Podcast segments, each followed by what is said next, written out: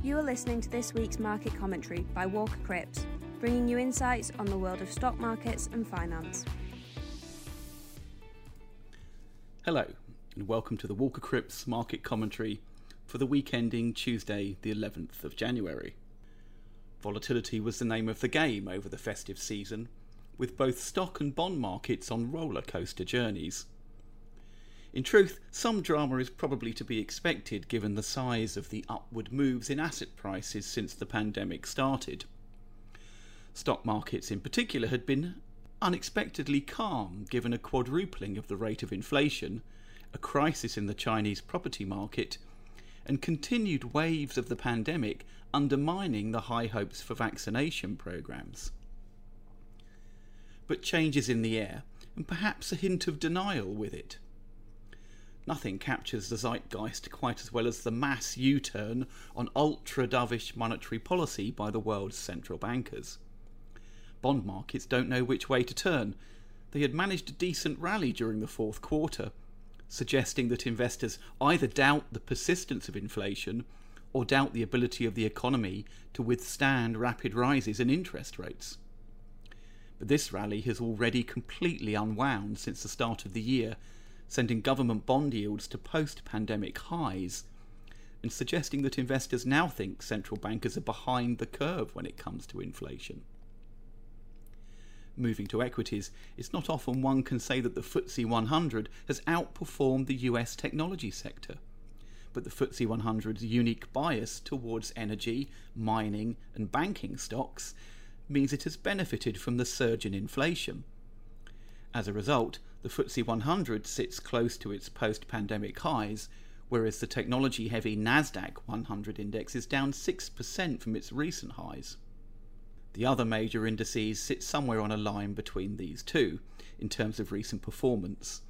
It's tempting to say that the long running preeminence of growth stocks over value stocks has finally come to an end, but there have been many false dawns of this kind over the past decade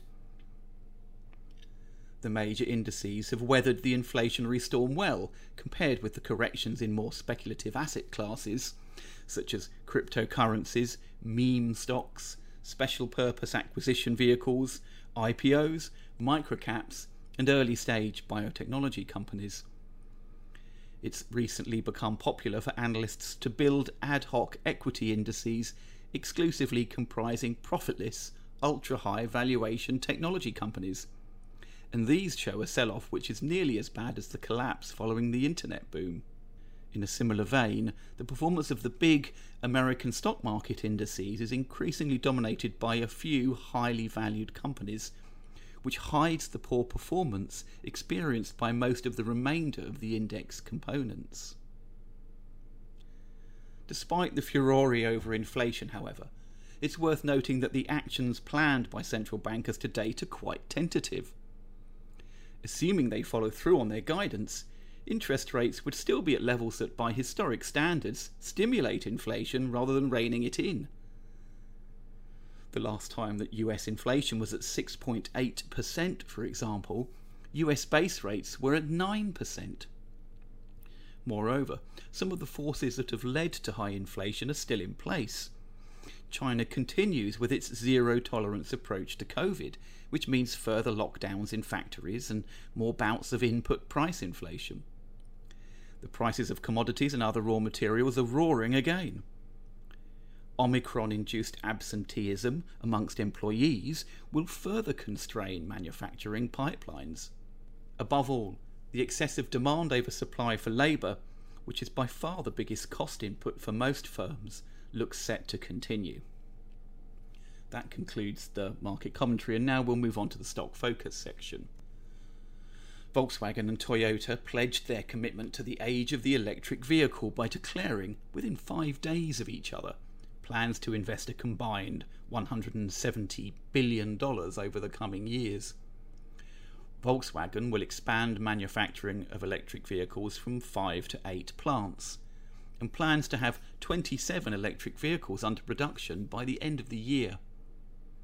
Toyota is emphasizing diversity of business model and plans a slower rollout of electric vehicles, It currently aims to have 30 electric vehicles in production by the end of the decade. Will the traditional giants of the car industry dislodge Tesla from the top spot in electric vehicles? Tesla announced sales of 309,000 vehicles in the fourth calendar quarter, making a total of 936,000 vehicles for the year, compared to Volkswagen's expected total of about 400,000 electric vehicles. Tesla announced a scaling up of production in the face of wait times of more than six months for some of its models. The news helped fuel a rally of 33% that took Tesla's market value to over $1 trillion, and also overshadowed news of recalls of 475,000 defective vehicles in the US and another 200,000 in China. Ford Motor Company surged to its own mini record, with its stock price reaching a 20 year high after announcing an increase in production capacity for its electric pickup truck. Ford stock rose 12% in a single day, but at just under $100 billion, its market value is dwarfed by Tesla's $1 trillion. Shares in Ford's competitor in the electric truck market, Rivian Automotive, have now fallen by a half from their peak following the company's IPO in November. The latest hit was due to the retirement of the firm's chief operating officer, and only a week previously, Amazon.com had announced it would buy electric delivery vans from a competitor despite having a sizable investment in Rivian. Rivian sold only 920 electric vehicles in the last year, but at $73 billion, its market value has only recently dipped below Ford's. The 12 billion raised by Rivian in its IPO made it the largest IPO worldwide in 2021 and the largest for an American firm since Facebook in 2012. And now we'll take a look at the economic highlights for last week and what to watch out for this week. In a continuation of last year's trend, poor US data for new jobs continues to underwhelm expectations. The US created 199,000 jobs in December, well below the average expectation for 450,000 job creation has been especially disappointing given the huge rebound expected following the end of lockdowns due to the pandemic. The data was gathered before the impact of Omicron, and some have suggested that it's due to a lack of workers available to fill jobs. The week's other main surprise was in US consumer borrowing data, which showed that consumers borrowed much more than expected in November. The increase on the previous month was the biggest since 2010 and suggests that Americans are having to dig into their savings to offset the effects of inflation. US consumer price inflation is expected to have accelerated to 7.2% in December from 6.9% the previous month. Rents, used car prices, and airline fares are expected to have been the main drivers. US producer price inflation is expected to accelerate to 9.8% from 9.6% the previous month. US consumer sentiment is expected to stay in the doldrums, having mystified economists recently by plunging to its lows of the decade, despite US stimulus programs and high asset prices enriching most of the population. UK GDP is expected to have risen by 0.4% in November from the previous month, with gains expected across all sectors of the economy. Healthcare is once again expected to be a key driver, as the COVID vaccination booster programme gathered pace. That concludes the weekly commentary. Thank you for listening. This was Walker Cripps Market Commentary. If you'd like to hear more, please visit our website at www.walkercripps.co.uk. To keep up with our latest news and content, you can follow us on Twitter and LinkedIn at Walker Cripps. Until next week, thanks for listening. This podcast is intended to be Walker Cripps Investment Management's own commentary on markets. It is not investment research and should not be construed as an offer or solicitation to buy, sell, or trade in any of the investments, sectors, or asset classes mentioned. The value of any investment and the income arising from it is not guaranteed and can fall as well as rise, so that you may not get back the amount you originally invested. Past performance is not a reliable indicator of future results.